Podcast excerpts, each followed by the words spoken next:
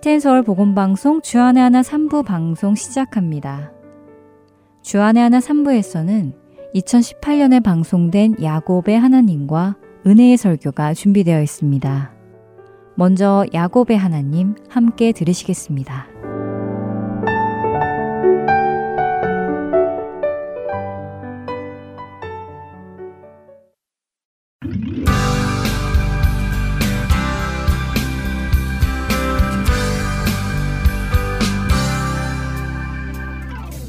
애청자 여러분 안녕하세요. 야곱의 하나님 진행의 민경훈입니다. 네, 여러분 안녕하세요. 강순기입니다. 장인 어른 라반과 그 아들들이 자신을 대하는 것이 예전 같지 않음을 느낀 야곱이 드디어 하란을 떠나 고향 땅으로 돌아오는 발걸음을 내딛었습니다. 네, 그렇지만 자인은 아니었죠. 네. 예, 스스로 하란을 떠난 것은 아니었고요. 상황이 그렇게 되었습니다. 어, 그러나 하나님께서 야곱에게 네 조상의 땅, 네 족속에게로 돌아가라. 내가 너와 함께 있다라고 확증을 해 주셨지요. 그러니 결국 따져보면 이제 야곱이 고향으로 돌아가는 것이 하나님의 뜻이었고요. 또 돌아갈 때가 되었다는 것이죠. 자, 그 때가 되어서 야곱은 하란을 떠납니다. 이렇게 떠나게 되었는데 라헬이 아버지의 드라빔을 훔쳐서 갔죠. 네, 그렇습니다. 드라빔은 손에 잡힐 만한 사이즈의 그 집을 지켜주는 수호신의 우상이라고 말씀을 드렸는데요. 네.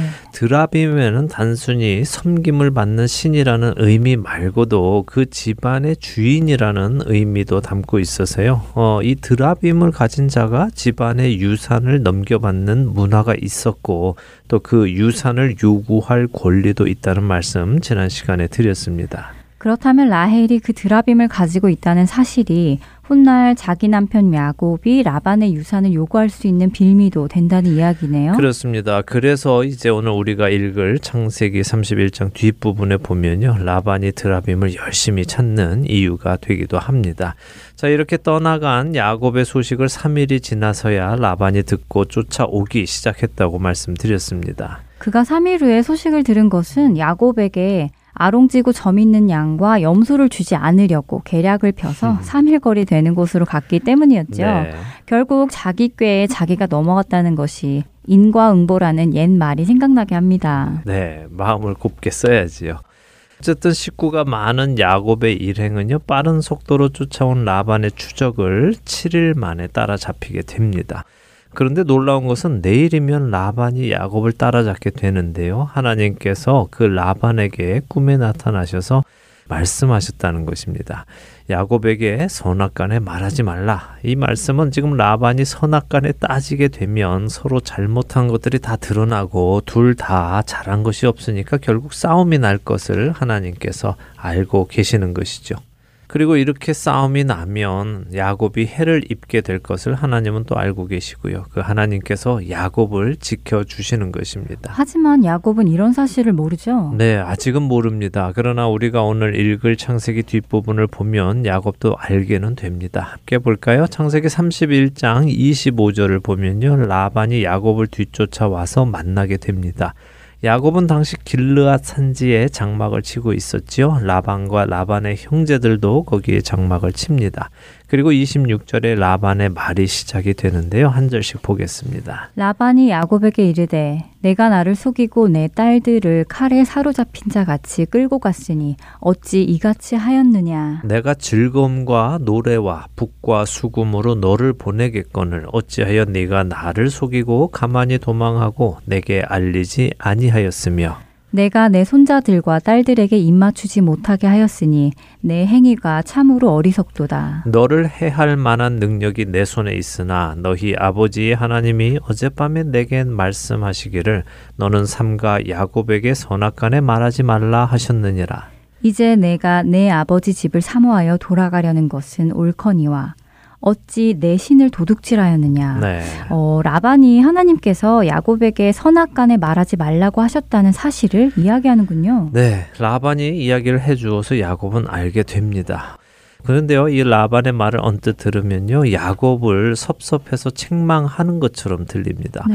야곱아, 네가 섭섭하게 이렇게 야반도주를 했느냐? 네가 말하고 떠나면 내가 내 손자들과 딸들에게 입맞추며 즐거움과 노래로 아주 기쁘게 축 축복하면서 보내주었을 텐데 말이다. 이렇게 들립니다. 네, 그렇게 들리는데요. 예, 하지만 라반이 정말 그럴 사람이었을까요? 음. 어, 만일 라반이 그런 사람이었다면 야곱도 이렇게 몰래 떠나지는 않았겠지요. 또 야곱의 아내들도 이렇게 몰래 떠나는 야곱에게 동의하지도 않았을 것입니다. 어, 생각해보니 그렇네요. 라반이 그럴 인성이 있는 사람이었다면 그들이 이렇게 몰래 급작스럽게 도망하지는 않았겠네요. 그렇죠. 그러니까 라반은 대화에 기선을 잡기 위해서요. 마음에도 없는 소리를 해서 상대방이 미안한 마음을 먼저 갖게 하고요. 이 대화를 몰아가는 것입니다. 사실 그의 마음속 진실은 무엇이냐 하면요. 29절에 나옵니다. 너를 해할 만한 능력이 내 손에 있으나 하는 이 말부터가 진실이죠. 라반이 불이 나게 쫓아온 이유가 무엇이겠습니까? 딸들과 손주들에게 입맞추기 위해서일까요? 아니죠. 라반은 30절에 자신의 진심을 말합니다. 왜내 신을 도둑질했느냐? 그 드라빔을 훔쳐간 것이 라반에게는 가장 중요한 일인 것입니다. 왜 이 일이 중요하냐 말씀드린 대로요. 이 수호신은 자기 집안을 지켜주는 신이니까 이 신이 없어지면 안 되는 것이고요. 둘째로는 이 수호신을 가진 자가 재산의 소유권을 주장할 수 있으니까 그걸 야곱이 가지고 갔다고 생각한 것이니까 야곱에게 전 재산을 빼앗길 수 없기에 쫓아온 것입니다. 훗날에 야곱이 이 드라빔을 가지고 와서 재산권을 요구하면 다 내어놓아야 하는가 보군요. 그렇죠. 물론 재산권을 요구할 사람이 드라빔 하나 달랑 가지고 와서 재산을 주세요라고 하지는 않을 것입니다. 누군가 가지고 있는 재산을 빼앗으러 갈 때는 당연히 그것을 무력으로 빼앗을 힘이 있을 때 그 힘을 가지고 가지요. 그러니 라반과 그 아들들에게는 이 드라빔이 없어진 것이 큰 약점이 되는 것입니다. 자, 이러한 라반의 책망을 들은 야곱의 답변을 좀 보죠. 어, 31절과 32절입니다. 야곱이 라반에게 대답하여 이르되 내가 생각하기를 외삼촌이 외삼촌의 딸들을 내게서 억지로 빼앗으리라 하여 두려워하였음이니이다. 외삼촌의 신을 누구에게서 찾든지 그는 살지 못할 것이요 우리 형제들 앞에서 무엇이든지 외삼촌의 것이 발견되거든 외삼촌에게로 가져가소서 하니 야곱은 라헬이 그것을 도둑질한 줄을 알지 못함이었더라. 아이고 큰일 났네요. 야곱은 지금 라헬이 드라빔을 훔쳐온 것을 모르고 아주 큰 소리 뻥뻥 치며 혹시라도 훔쳐간 것이 발견되면 그 사람을 죽이겠다고까지 하는군요. 예, 함부로 말하면 안 되지요. 네. 그렇지만 모르니까 또 할 수 있는 말이었지요. 만약 알았다면 뜨끔했었을 것입니다. 어쨌든 라반의 책망에 야곱은 외삼촌이 자기의 아내들을 억지로 빼앗고 자기를 죽일 것을 두려워했다고 이야기합니다. 그게 평소 라반의 언행에서 느낄 수 있었던 것이라는 말이죠. 야곱의 말은 이런 말입니다. 나는 라반 삼촌의 재산에는 관심이 없습니다. 저는 단지 고향으로 가려 하는데 외삼촌이 제 아내들을 빼앗고 저는 죽일까봐 그게 두려워서 몰래 온 것입니다. 라고 하는 것이죠. 그러면서 야곱이 드라빔을 찾아보라고 합니다. 어떻게 될까요? 33절에서 35절을 읽겠습니다. 라반이 야곱의 장막에 들어가고 레아의 장막에 들어가고 두 여종의 장막에 들어갔으나 찾지 못하고 레아의 장막에서 나와 라헬의 장막에 들어가매. 라헬이 그 드라빔을 가져 낙타 안장 아래에 넣고 그 위에 앉은지라 라반이 그 장막에서 찾다가 찾아내지 못함에 라헬이 그의 아버지에게 이르되 마침 생리가 있어 일어나서 영접할 수 없사오니 내 주는 노하지 마소서 하니라. 라반이 그 드라빔을 두루 찾다가 찾아내지 못한지라. 네 찾아보라고 하니까 또 라반이 진짜로 찾습니다. 어 그래 네가 안 가져갔어 하고 야곱의 말을 믿는 것이 아니라요 야곱의 장막에도 들어가 보고 두 여종의 장막 레아와 라헬의 장막에까지 들어가서 자기가 직접 확인을 합니다. 그런데 드라빔을 훔친 라헬이 드라빔을 깔고 앉고서는 지금 생리 중이라 일어날 수 없다고 핑계를 대지요. 그래도 다행히 라반이 일어나 보라고 하지는 않네요. 예, 당시의 문화 속에서 여성이 생리를 할 때는 일어나지 않아도 되는 전통이 있었다고 학자들은 말합니다. 결국 라반은 찾다가 찾지 못하고 장막을 나오죠. 자, 이렇게 라반이 찾지 못하고 나오니까요. 야곱의 모습이 어떻게 변하나 한번 보겠습니다. 36절에서 42절입니다. 야곱이 노하여 라반을 책망할세. 야곱이 라반에게 대답하여 이르되 내 허물이 무엇이니까? 무슨 죄가 있기에 외삼촌께서 내 뒤를 급히 추격하나이까? 외삼촌께서 내 물건을 다 뒤져 보셨으니 외삼촌의 집안 물건 중에서 무엇을 찾아내었나이까? 여기 내 형제와 외삼촌의 형제 앞에 그것을 두고 우리 둘 사이에 판단하게 하소서. 내가 이 20년을 외삼촌과 함께 하였거니와 외삼촌의 암양들이나 암염소들이 낙태하지 아니하였고 또 외삼촌의 양떼의 순양을 내가 먹지 아니하였으며 물려 찢긴 것은 내가 외삼촌에게로 가져가지 아니하고 낮에 도둑을 맞았든지 밤에 도둑을 맞았든지 외삼촌이 그것을 내 손에서 찾았으므로 내가 스스로 그것을 보충하였으며 내가 이와 같이 낮에는 더위와 밤에는 추위를 무릅쓰고 눈 붙일 겨를도 없이 지냈나이다.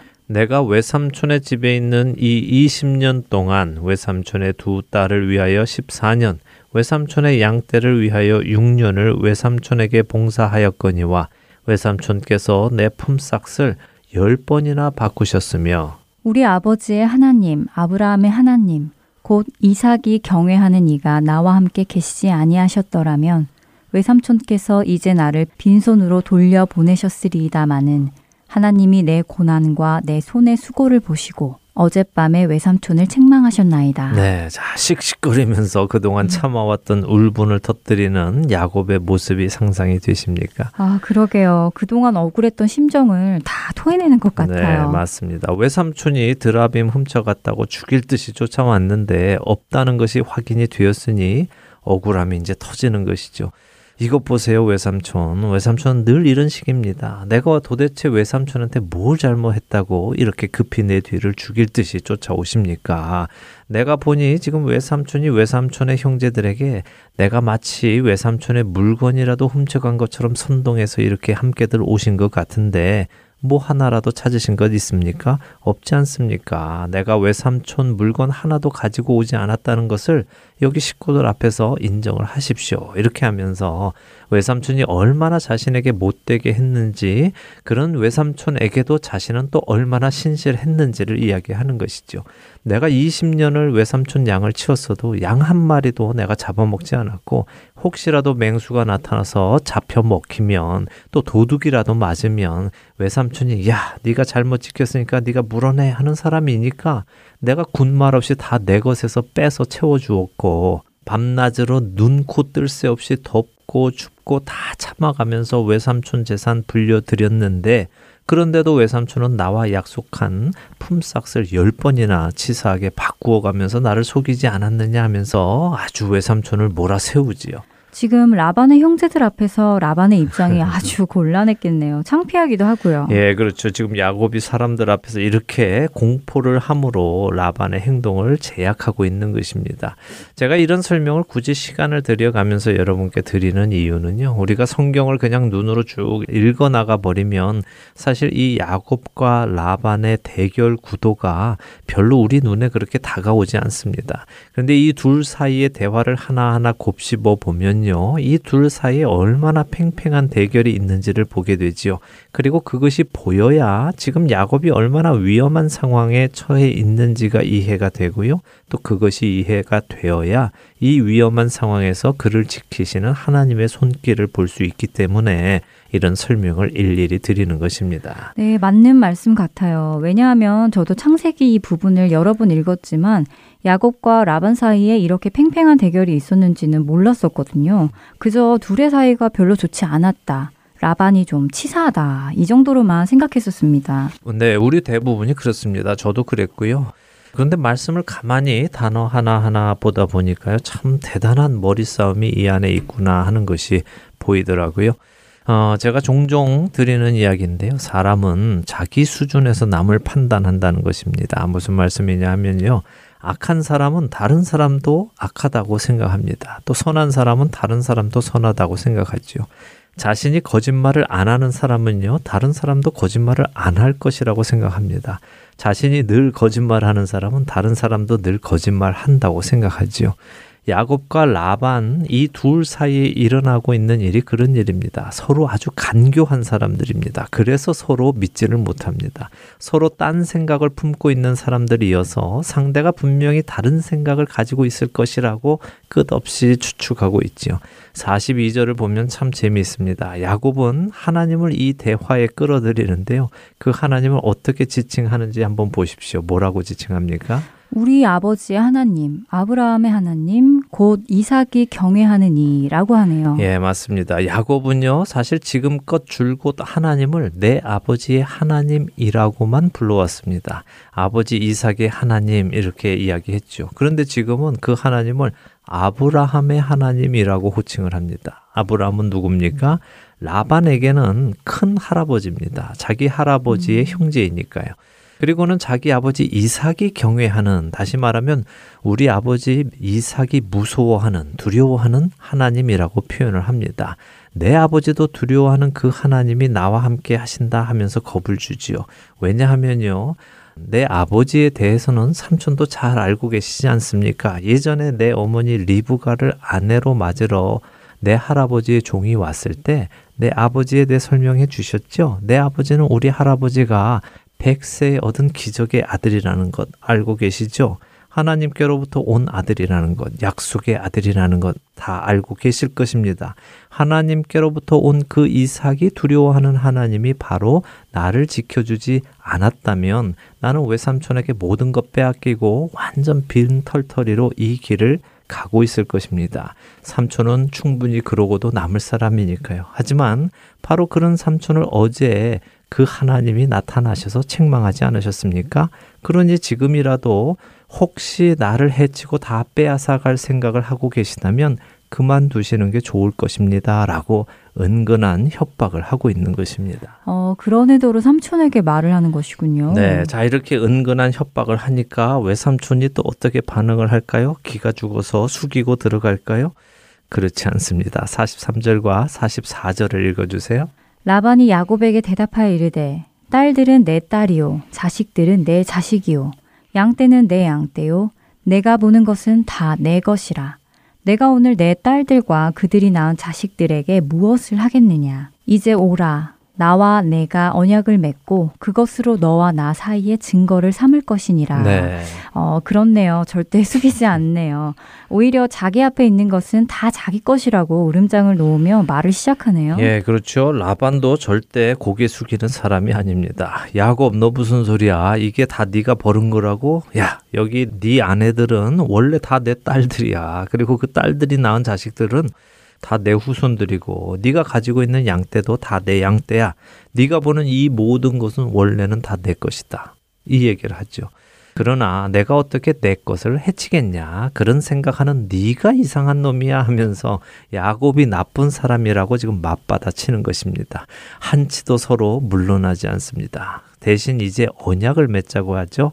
무슨 언약일까요? 시간이 부족하니까 바로 설명을 드리겠습니다. 45절부터 보면요. 야곱이 돌을 가지고 와서 기둥으로 세웁니다. 힘센 야곱의 모습이 또 나오는군요. 그렇죠. 힘센 야곱이 기둥이 될 만한 큰 돌을 가져와서 세운 것입니다. 음. 그러자 라반의 형제들이 돌을 모아 가지고 와서 돌 무더기를 만들지요. 그리고는 함께 식사를 합니다. 함께 식사를 한다는 것은 화평을 맺는 의식입니다. 약속을 하는 것이죠. 47절에 보면 라반은 이 언약을 여갈 사하두다라고 합니다. 또 야곱은 그것을 갈르엣이라고 부르고요. 어, 서로 다르게 이름을 짓네요. 예, 서로 다르게 이름을 짓는 것 같기는 한데요. 둘 다 의미는 증거의 무더기라는 의미입니다. 라반은 하란 사람이니까 음. 아람어로 이름을 지은 것이고요. 야곱은 히브리 사람이니까 히브리어로 이름을 지은 것 뿐입니다. 그리고는 49절에 라반이 이곳에 이름을 하나 더 짓는데요. 한번 읽어 주시죠. 또 미스바라 하였으니 이는 그의 말에 우리가 서로 떠나 있을 때에 여호와께서 나와 너 사이를 살피시옵소서 함이라. 네. 아, 미스바라고 이름을 짓는군요. 예, 미스바라고 짓습니다. 이 미스바라는 말은요, 전망대 혹은 망루 이런 의미인데요. 라반이 이 이름을 붙입니다. 그래서 미스바라는 말을 의미로만 보면요, 좋은 것 같습니다. 왜냐하면 여호와 하나님께서 이 망루에서 너와 나를 살펴보신다 하는 의미로 들리니까 말입니다. 그래서 많은 분들이 이 말을 좋은 의미로 사용하십니다. 하나님께서 나를 살펴보고 계신다. 이런 의미로요. 그러나 유대인들은 이 말을 좋은 의미로 사용하지 않습니다. 왜냐하면 이 미스바는 라반이 이름을 지었고요. 라반과 야곱 사이에 아주 특별한 의미를 담아 지은 이름이기 때문이죠. 특별한 의미요? 어떤 의미죠? 네, 라반이 이곳을 미스바라 지은 이유는 이것입니다. 야곱아, 너나 나나 우리 서로 믿지 못할 인간들 아니냐. 그러니 음. 언제 우리가 서로에게 딴 생각을 품을지 모르니 여기서 약속하자. 서로에게 나쁜 짓 하지 않기로 말이다. 혹시라도 나쁜 마음을 품으면 하나님이 바라보고 계시다가 혼을 내주실 거다. 50절에 보면요. 라반은 야곱에게 네가 내 딸을 박해하거나 내 딸들 외에 다른 아내를 두면 안 된다라고 강력히 말합니다. 이게 언뜻 들으면요. 라반이 그래도 딸들의 안녕을 생각하는구나. 야곱에게 사랑받고 살기를 빌어주는구나. 이렇게 생각이 되는데요. 그게 아니라요. 라반은 여전히 야곱이 드라빔을 가지고 있다고 생각하고 있는 것입니다. 야곱이 자신의 전 재산을 탐하고 있다고 생각하고 있는 거죠. 그렇기에 야곱이 혹시라도 자기 딸들 말고 다른 아내를 얻어서 라반의 딸들에 대한 사랑이 식으면 드라빔을 가지고 와서 자기 집안의 전 재산을 가져갈까봐 걱정인 것이죠. 그러니 절대 다른 아내 얻으면 안 된다라고 하는 것입니다.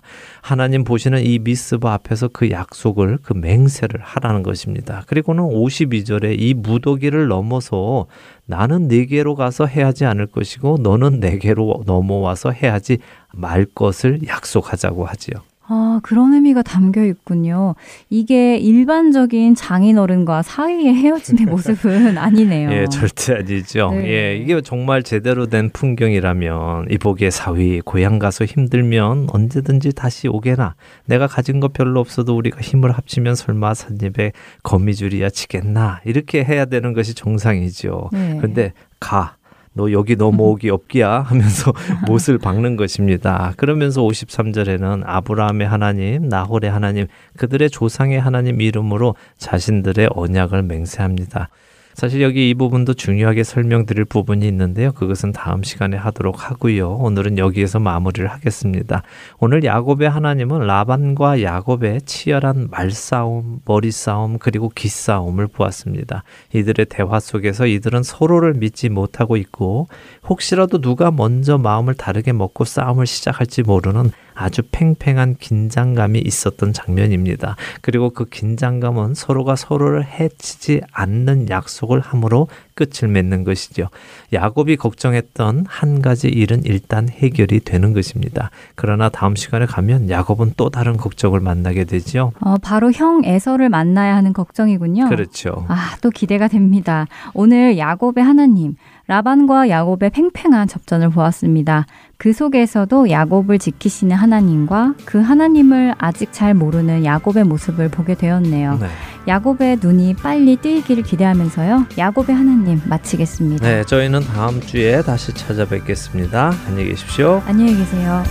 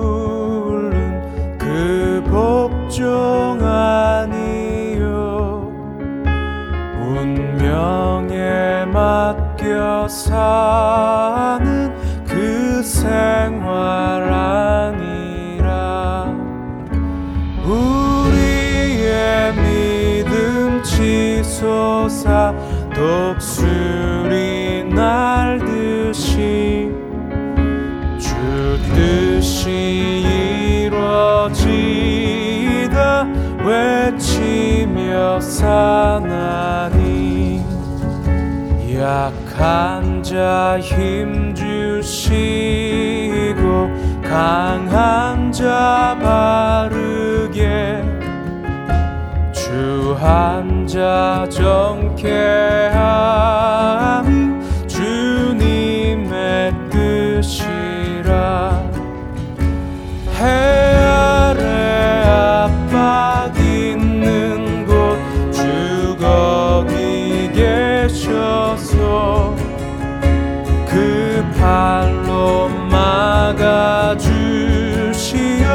정의가 사나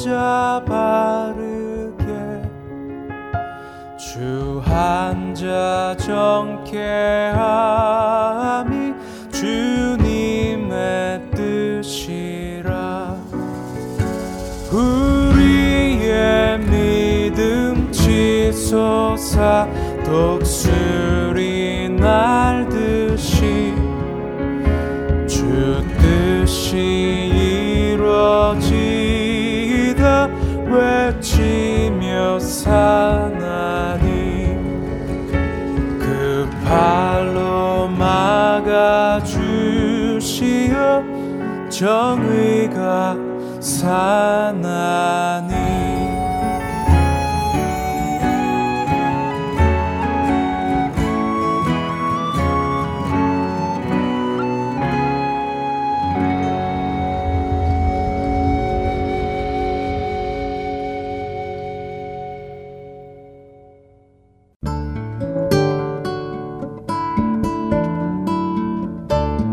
새로 나온 스마트폰 앱 사용해 보셨나요?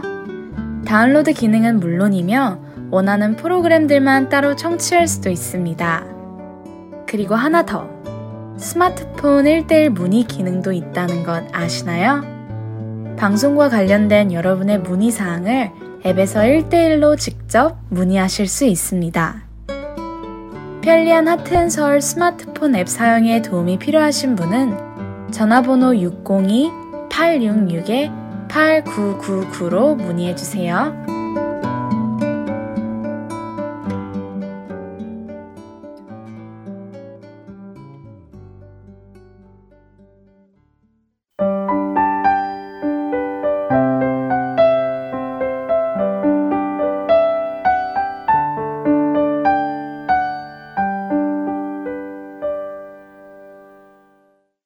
시리즈 설교로 이어집니다. 캐나다 밴쿠버 그레이스 한인교회 박신일 목사님께서 요한계시록 강해 설교를 전해주고 계십니다. 이 강해 설교는 앞으로 11월까지 방송됩니다. 오늘은 두 번째 시간으로 요한계시록 2장 1절에서 7절의 본문으로 성령이 교회에 하시는 말씀이라는 제목의 말씀 전해주십니다. 은혜의 시간 되시길 바랍니다. 요한계시록 본문 중에 우리가 가장 이해하기 쉬운 그냥 읽으면 이해가 되는 그 내용이 1, 2, 3장에 집중되어 있습니다. 이 말씀 속에서 이제 일곱 교회에 대한 말씀 보겠지만 오늘은 제가 한 교회 정도만 소개해드리고 중요한 이야기를 더 나누려고 합니다. 한 교회에 집중하는 이유는 요한계시록 일곱 교회에 주신 말씀을 잘 이해하기 위한 서론이 필요하기 때문입니다. 그리고 일곱 교회 중에 첫 번째 교회는 에베소 교회와 마지막 교회는 라오디게 주신 이 말씀은 아주 결정적인 내용을 담고 있습니다. 일곱 개가 다 중요하지만 이것이 모두 우리에게 주신 말씀이지만 첫 교회와 일곱 교회 주신 말씀은 점점 더 죽어가고 있는 디클라이닝 하고 있는 그러면서도 알지 못하는 이런 교회에 대한 주신 말씀이기 때문에 특별히 우리가 소중하게 생각합니다. 일곱 교회 편지를 읽으면서 저는 성경을 읽고 읽고 읽으면서 교회에 대한 주님의 마음을 헤아리게 되었습니다. 그 첫 번째 어떤 거냐면 주님은 교회를 소중히 여기신다는 것을 우리에게 알려주십니다. 그 교회는 누구냐면 바로 우리들입니다. 그걸 어떻게 할 수 있느냐?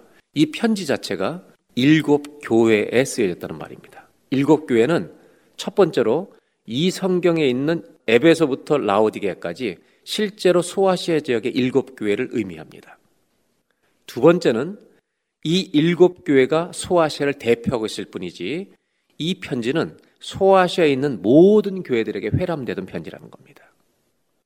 또 한 가지는 이 일곱 교회는 이 땅에 세워졌던 지금 있는 앞으로 있을 모든 교회를 일곱이라는 완전 숫자를 통해서 쓰고 있다는 것을 알 수 있습니다. 우리가 왜 그렇게 해석하는가? 요한계시록을. 요한계시록에는요, 7이라는 숫자가 계속 반복돼 나옵니다. 그 7은 완전을 상징하는 숫자입니다. 그래서 우리는 일곱 교회라고 하는 것이 바로 오늘을 살고 있는 우리들에게도 주신 말씀이라는 것을 누구나 알 수 있습니다. 특별히 1장부터 3장 이 세 장 사이에 예수님은 아홉 번이나 이 편지를 교회에게 주신다고 말씀하십니다. 그리고 마지막 요한계시록 22장에 가서도 16절에 이 편지가 교회에 주신다는 것을 다시 한번 언급하고 있습니다. 하나님이 이렇게 교회를 소중히 여기시면 교회인 우리들도 당연히 교회를 소중히 여겨야 한다는 것은 정말 맞는 말입니다. 왜냐하면 천국으로 가는 길, 죄와 싸우면서 우리가 누리게 될 영광스럽게 될 그 구원의 길은 하나님 반드시 교회를 통해서 하실 일이기 때문입니다. 이 땅에 있는 모든 교회는 이 구원의 길을 이루어가는 주님의 몸이라는 걸 잊지 말아야 한다는 겁니다. 또 한 가지는 교회의 소중함을 우리에게 가르쳐 주실 뿐만 아니라 또 한 가지 교회에 대해서 가르쳐 주시는 게 있는데 교회는 연약하다는 것을 가르쳐 주십니다. 교회는요 부족함이 있는 공동체라는 것을 이제 일곱 교회 이야기를 통해서 우리에게 솔직하게 보여주십니다. 이 교회가 문제가 있는 것을 덮어두지 않으십니다. 주님은 그대로 보여주십니다. 계시록이 우리 애들에게 보여주는 것은 교회라고 하는 것이 아주 준비가 완벽하게 갖춰져 있는 응접실 같은 곳이 아니라는 겁니다. 오히려 지저분한 집의 거실과도 같이 이불도 늘러져 있고 방석도 널브러져 있고 성숙한 사람들이 볼 때 사랑과 자비를 갖춘 정말 성숙하고 완전한 공동체를 기대하고 있는 사람들의 눈으로 볼 때는 못 미칠 수밖에 없는 부족한 공동체라는 것입니다. 그것이 사람들이 거듭났지만 죄인된 우리들이 살고 있는 교회들의 모습이라는 것을 그대로 보여줍니다. 연약한 걸 보여주세요.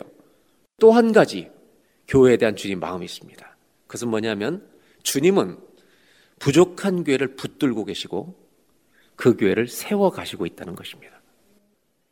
요한계시록을 읽어보면 이제 일곱 개 편지를 읽어보면 금방 합니다. 교회는 낙심에 빠질 때도 있습니다. 허탈감에 빠질 때도 있습니다.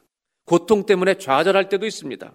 하지만 이 모든 일에도 불구하고 주님이 보여주는 것은 이 지역교회를 주님은 꼭 붙들고 포기하지 않으신다는 약속이 이 말씀 안에 곳곳에 숨어 있습니다. 비록 우리들, 교회인 우리들이 성도들의 마음이 하나님을 향한 마음이 식을 때도 있고 심지어 잘못된 가르침, 이단의 유혹을 당하기도 합니다. 심지어 교회 지도자가 약한 그런 모습으로 서 있을 때도 있습니다.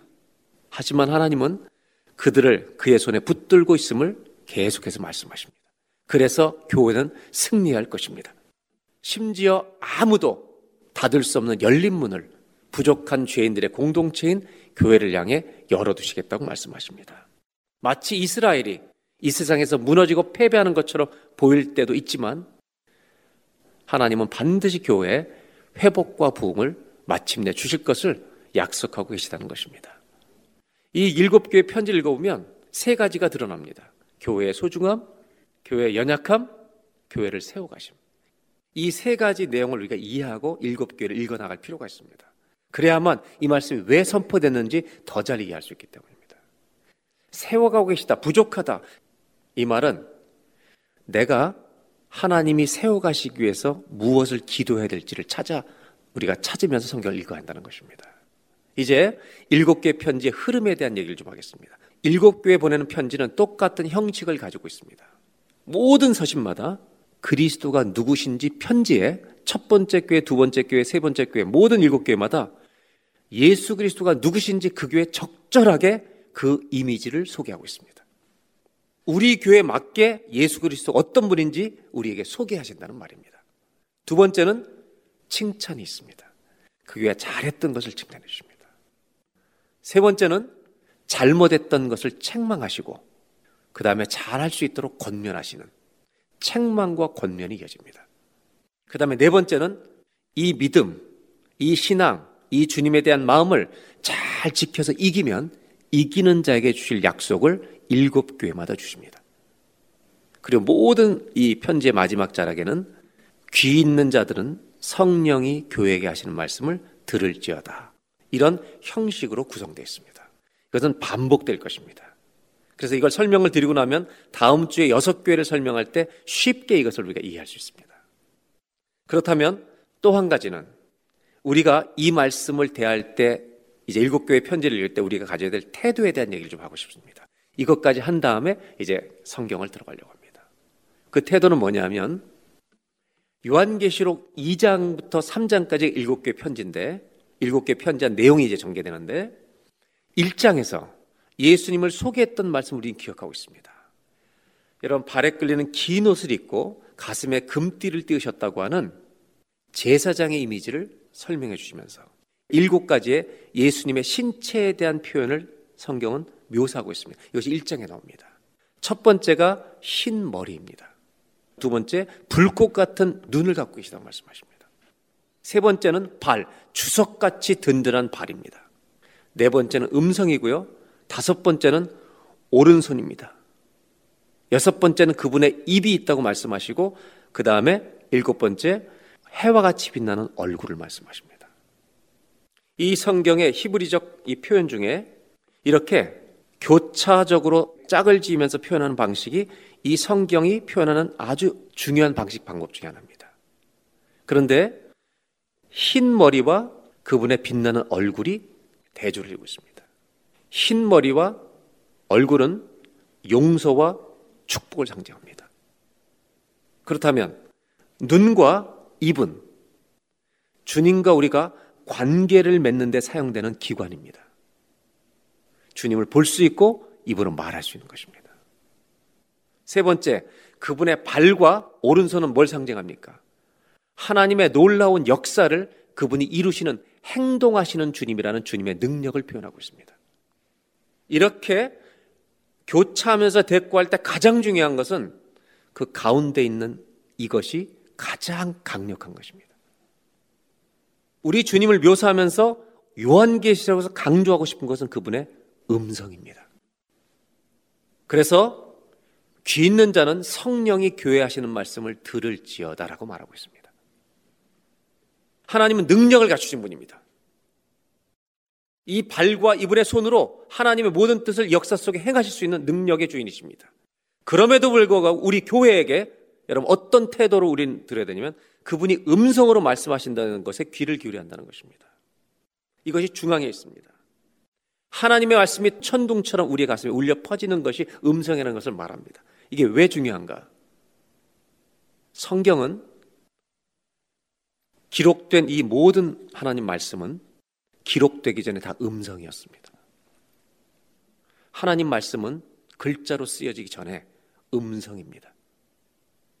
요한계시록의 일곱 편지를 들을 때 우리의 태도는 음성으로 들어야 한다는 것입니다. 바로 대답하라는 겁니다. 바로 반응하라는 것입니다. 이것이 이 편지를 읽기 전에 우리가 가져야 될 태도라는 것입니다. 주님 우리에게 말씀하시는 분이십니다. 귀 있는 자는 성령이 교회하시는 말씀을 읽어보라고 말씀하시지 않고 들어 지금 대답해 이렇게 말씀하시는 겁니다. 우리는 이 말씀을 읽고 들으셔야 합니다. 그리고 이제 우리의 상태에 대해서 대답할 준비가 되어야만 이 편지를 읽을 준비가 된 것입니다. 이제 에베소 교회 제일 먼저 2장 1절을 보겠습니다. 에베소 교회 사자에게 편지하라. 오른손에 있는 일곱 뼈를 붙잡고 일곱 금초대 사이를 거느시는 이가 이르시되 여기 잘 보시면 예수 그리스도를 이 에베소께 맞는 딱 한 문장의 표현으로 한 구절로 우리에게 설명해 주십니다. 예수 그리스도는 누구신가? 오른손에 있는 일곱 뼈를 붙잡고 이 일곱 뼈는 각 교회를 지키는 하나님의 사자들, 천사들입니다. 모든 교회마다 우리 눈에 보이지 않는 하나님의 사자들을 두십니다. 그리고 일곱 금초된 일곱 교회입니다. 일곱 교회 사이를 거니시는 이라고 말합니다. 오른손에 있는 일곱 뼈를 붙잡았다는 말은 소유권을 의미합니다. 무슨 말이냐? 하나님의 사자만이 아니라 이 모든 교회를 하나님이 소유하고 계시다는 것입니다. 즉, 우리는 주님의 것이라는 것을 잊지 말라는 것입니다. 또 한 가지는 일곱 금초대 사이를 거니시는 이가 우리 주 예수 그리스도라는 겁니다. 여러분, 이 모든 일곱 교회 사이사이를 걸어 다신다는 표현이 무슨 뜻입니까? 여기서 에베소 교회를 향해서 하나님이 주시는 그리스도가 누구신가를 가르쳐 주시는 가장 중요한 표현은 일곱 금초대 사이를 거니신다는 겁니다. 무슨 말씀인지 아십니까? 너희 교회를 속속들이 알고 있다는 말씀입니다. 우리 주 예수 그리스도는 우리 전 교인의 상태를 모두 알고 계신 주님이십니다. 저 사람의 신앙이 견고한지, 넘어졌는지, 삐졌는지, 지금 기쁨이 충만한지 다 알고 계시다는 것입니다. 이것을 들으라는 겁니다. 그러면 듣는 사람은 주님 제가 어떻게 해야 되겠습니까? 라고 반응하는 게 정상이 아니겠습니까? 주님은 에베소 교회를 향해 뭔가 하실 말씀이기 때문에 이렇게 말씀하시는 겁니다. 너희를 다 안다. 내가 너희를 알기 때문에 너희들이 나한테 오늘 고백해야 될 게 있다. 이렇게 말씀이 우리가 들려줘야 한다는 것입니다. 2절, 3절은 칭찬입니다. 내가 너의 행위와 수고와 너의 인내를 알고 또 악한 자들을 용납하지 아니한 것과 자칭 사도라 하되 아닌 자들을 시험하여 그의 거짓된 것을 내가 드러낸 것과 여기에 보면 첫 번째로요. 나는 너의 행위를 안다.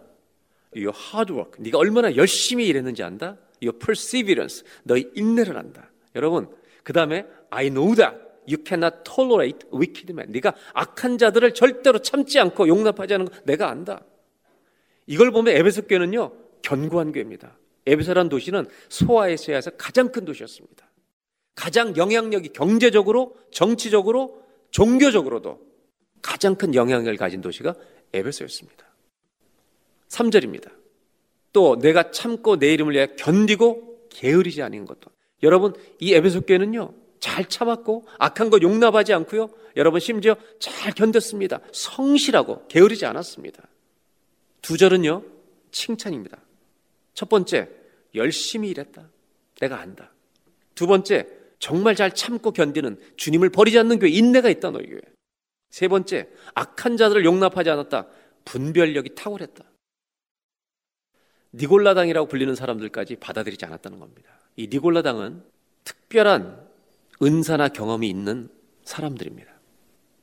근데 이 사람들의 특징은 영적인 어떤 맛들을 보면서 세상에서는 아주 부패하게 사는 것입니다.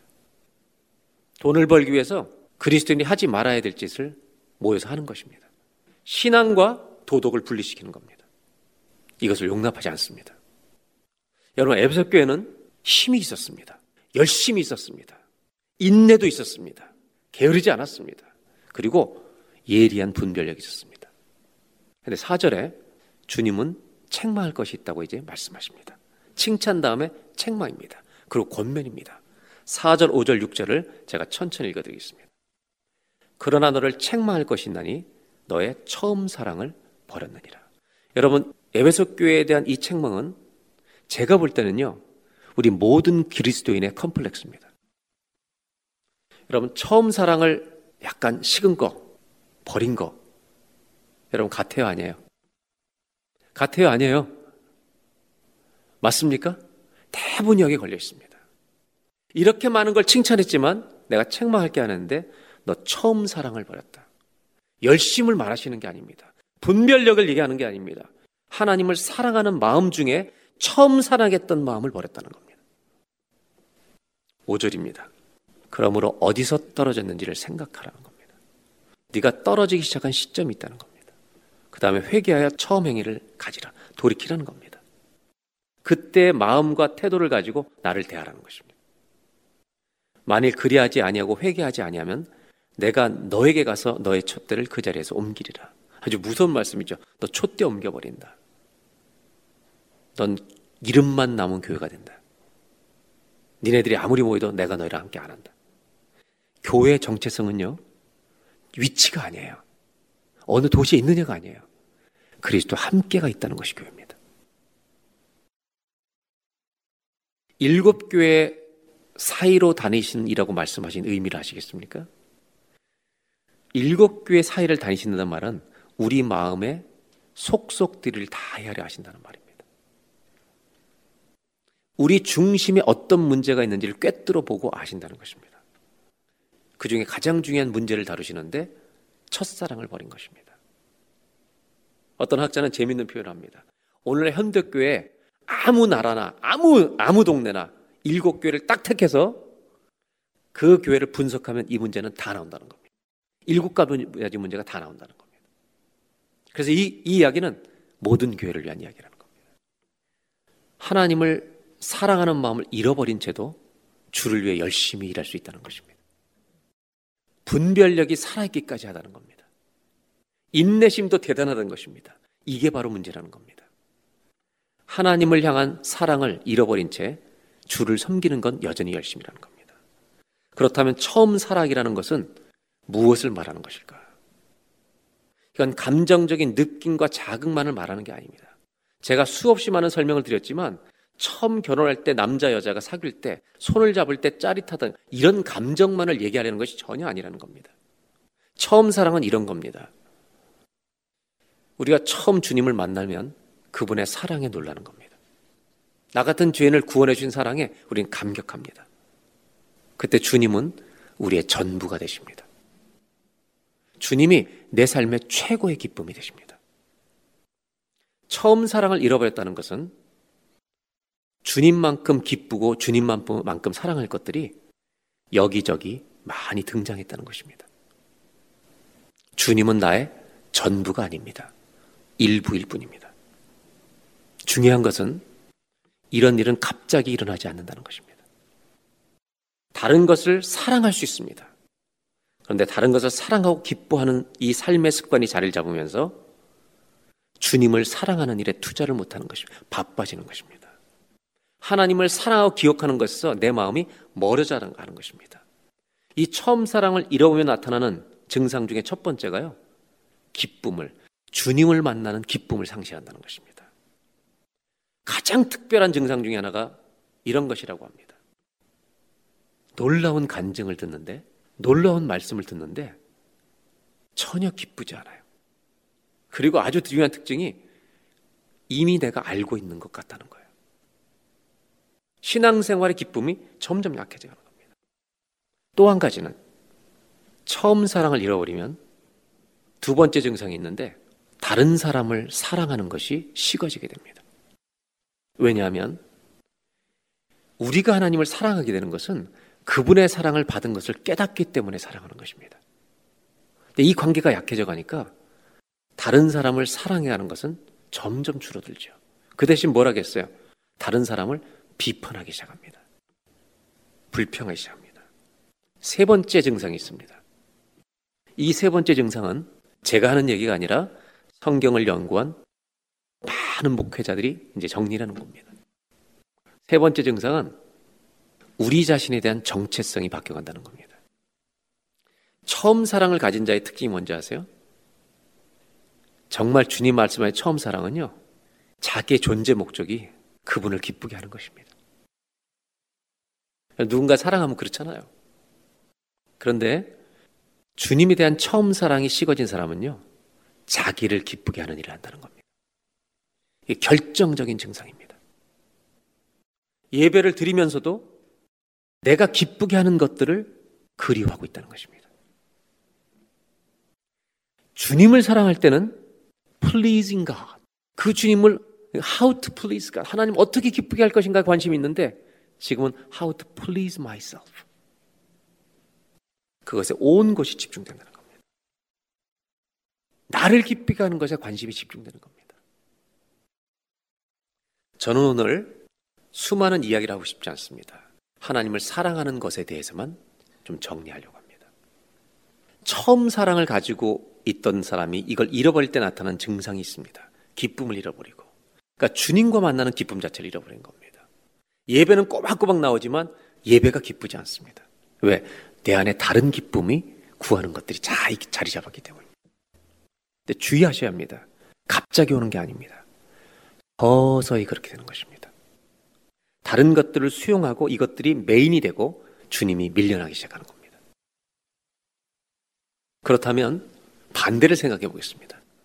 내가 주님을 처음 사랑하는 이걸 가지고 있는 사람에게 나타나는 증상이 뭘까? 리젠트 칼리지에서 굉장히 좋은 교수 한 분이었어요. 옛날에 좋은 교수를 다 은퇴하시고 데럴 존슨이라는 설교학 교수입니다. 이분이 쓴 책 중에 한 권이 요한계시록입니다. 근데 그분의 책 제목이 뭐냐면 요한계시록 책 제목이 Discipleship. 요한계시록은요 제자도라는 겁니다. Discipleship on the edge. 정말 가장 벼랑 끝에 서 있는 최고의 제자 훈련이라는 겁니다. 근데 그분이 이 에베소 교회를 소개할 때 자기 부부의 사랑 이야기를 합니다. 이름을 적었으니까 제가 밝혀도 되는데 사모님의 이름이 샤론이에요. 어린아이들의 치과병원의 어시스턴트로 일하고 있었어요. 근데 이렇게 처음 교제하고 사랑에 빠져서 이제 결혼을 생각하고 사, 교제할 때 자기에게 놀라운 변화가 일어나더라는 겁니다. 모든 생각의 중심이 샤론이래요. 일을 빨리 끝내고 싶대요. 그래야 볼 수 있으니까. 여러분, 자기는 못했어도 공감은 되시죠? 이게 사랑이잖아요. 시간을 조절하는 것, 그녀가 만나는 시간에 모든 걸 자기는 맞춰서 조정할 준비가 되어 있다는 겁니다. 우리가 주님을 처음 사랑할 때 그랬다는 겁니다. 그녀를 향한 사랑은요, 자기가 무슨 어려움이 생겨도 회복시킬 탄력성을, 회복시킬 힘을 우리에게 주는 사랑이었다는 것입니다.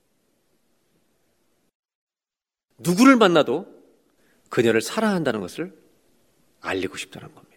내가 저 여자를 사랑하고 있다는 걸 다 알리고 싶다는 거예요. 이분이 엽기적인 행동을 합니다. 자기가 책에 썼어요. 편지, 연애 편지를 쓸 때 71년도 얘기해 이분이. 편지에다가요. 겉봉투에 큰 글씨를 썼대요. 메일맨에게. 메일맨. 우체부 아저씨. Handle with care. 잘 다뤄주세요. I love the woman to whom you are carrying this. 네가 이 편지를 날라서 줄 사람이 내가 사랑하는 여자니까 아주 특별하게. 그 우체부가 어떻게 생각할지 내가 관심도 없었대요.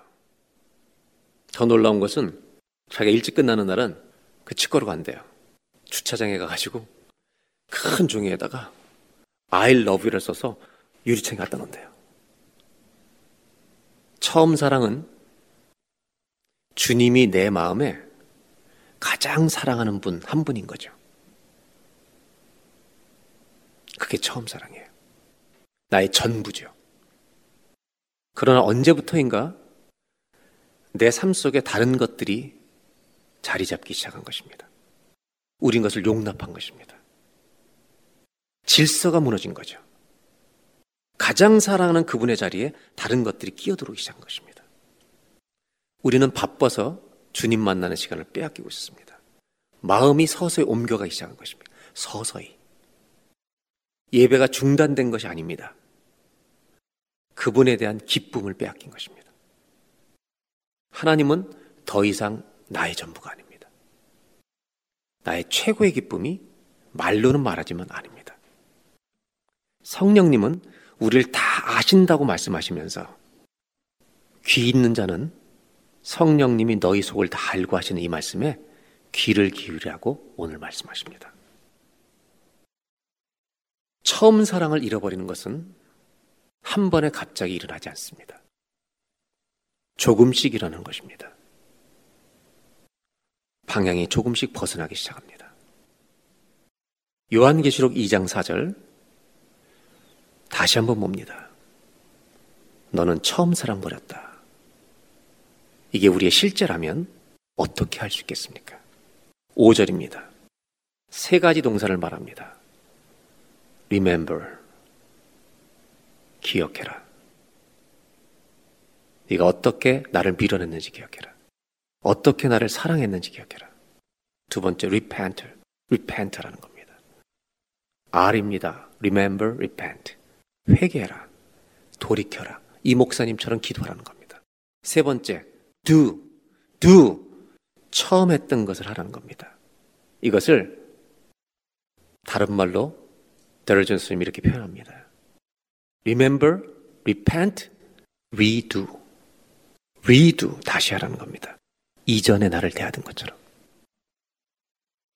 성령님께 대답하셔야 합니다. 우리의 중심에는 저와 여러분 중심에는 무엇이 차지하고 있습니까? 오늘 우리가 기도해야 될 기도가 있습니다. 하나님 도와주십시오. 주님을 저의 삶 중심에 모시고 살 수 있도록. 이것이 주님을 사랑하는 자의 모습임을 알겠습니다.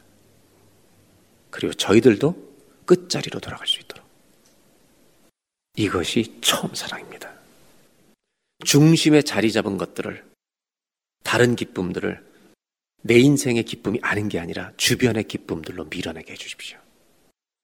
심지어 죄악이 들어와 있는 것들이 있다면 그것은 내 인생에서 끊어내 버리게 해주십시오. 에베소 교회는 방황하고 있었습니다. 모든 것을 하지만 아무것도 아니라고 말씀하시는 자리에 서 있는 것입니다.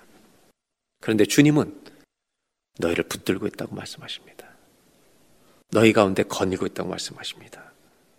귀 있는 자는 성령이 교회에게 하시는 말씀을 들으라고 하십니다. 하나님은 이렇게 말씀하십니다. 나는 내 교회가, 나는 내 성도가, 내 백성이 이런 모습으로 있는 것을 원하지 않는다. 나는 내 백성이 나의 자녀 한 사람이 여호와 하나님 나를 우습게 여기는 것을 원하지 않는다. 오늘 돌아와라. 나 때문에 기뻐하고 가슴이 뛰는 그 자리로 돌아와 달라. 오늘 저는 세 가지의 기도 제목을 드리고 말씀 마치려고 합니다. 첫 번째, 하나님, 저의 삶 중심에 앉으십시오. 그곳이 주님이 거하실 자리입니다. 이것이 저와 여러분의 오늘의 기도가 되길 바랍니다. 두 번째, 하나님 오늘도 제가 끝자리로 돌아갈 수 있도록 도와주십시오. 제가 있어야 될 자리는 가운데가 아니라 끝입니다. 그리고 거기서 주님을 흠모하며 바라보겠습니다. 세 번째, 그때 우리에게 이 기도가 터질 겁니다. 하나님 이제 제가 기쁘고 평안합니다. 우리가 하나님을 가장 사랑할 때 우리에게는 최고의 기쁨과 최고의 평강이 있을 것입니다. 요한계시록 2장 7절 마지막 절입니다. 귀 있는 자는 성령이 교회들에게 하신 말씀을 들을지어다. 눈으로 보지 말고 들으랍니다. 대답하라는 겁니다. 이기는 그에게는 니네 나 사랑하는 것 끝까지 잘 이기면 하나님의 낙원에 있는 생명나무의 열매를 주워 먹게 하리라. 이 생명나무의 소중함은 제가 다음에 계시록을 다루면서 계속 다루게 될 것입니다. 오늘은 다 설명하지 않겠습니다. 이 생명나무는요, 에덴 동산에서 우리가 잡을 수 없도록 지켜버리신 곳입니다. 그리고 추방되었습니다. 놀랍게도 창세기 1장 2장과 요한계시록 21장 22장의 마지막 두 장과 처음 두 장은 신네스, 죄가 없는 것이었습니다. 이 죄가 들어서 깨뜨린 곳을 주님 하나님의 나라로 다시 세우십니다. 우리를 여기에 들어오게 하시겠다는 것입니다. 영원한 생명으로 인도하시는 우리 하나님. 우리는 영원하신 하나님을 사랑하는 법을 배워야 합니다. 이것이 신앙입니다. 오늘 저와 여러분, 주님을 중심에 모시고 내가 끝자리로 나가는 돌이키는 은혜가 있기를 주의 이름으로 기원합니다.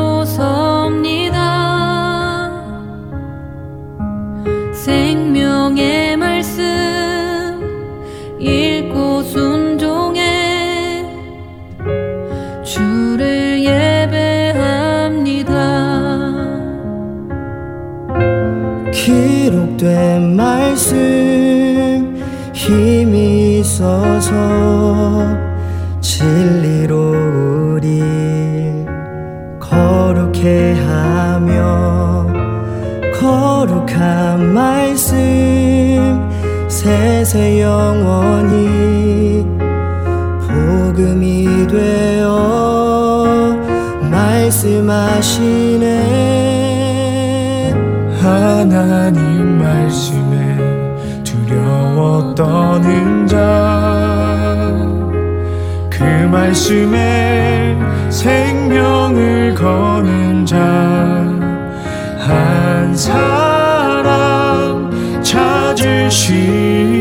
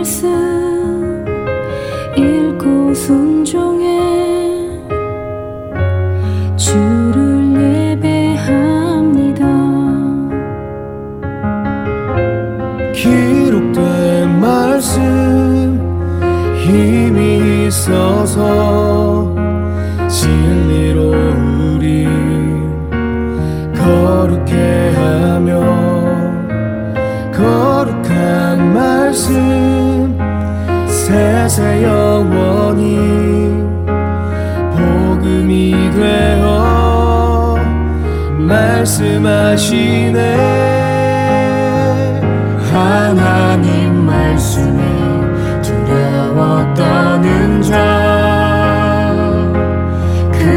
말씀에 생명을 거는 자 한 사람 찾으시는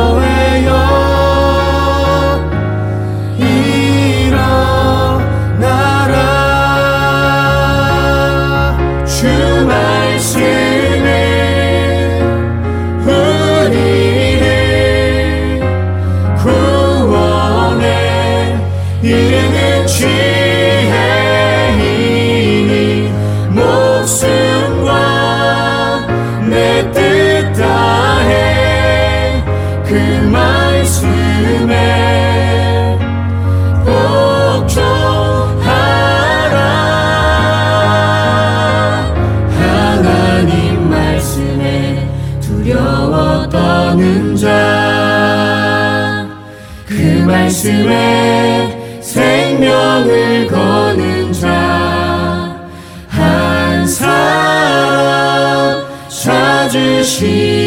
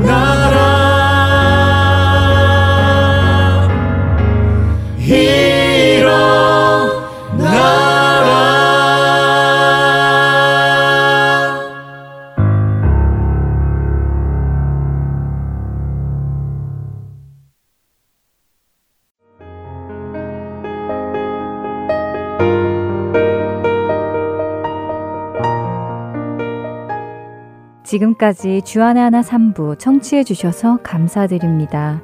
다른 방송들을 더 듣고 싶으신 분들은 홈페이지 www.할테인서울.org에서 특별 방송을 클릭하시면 들으실 수 있습니다.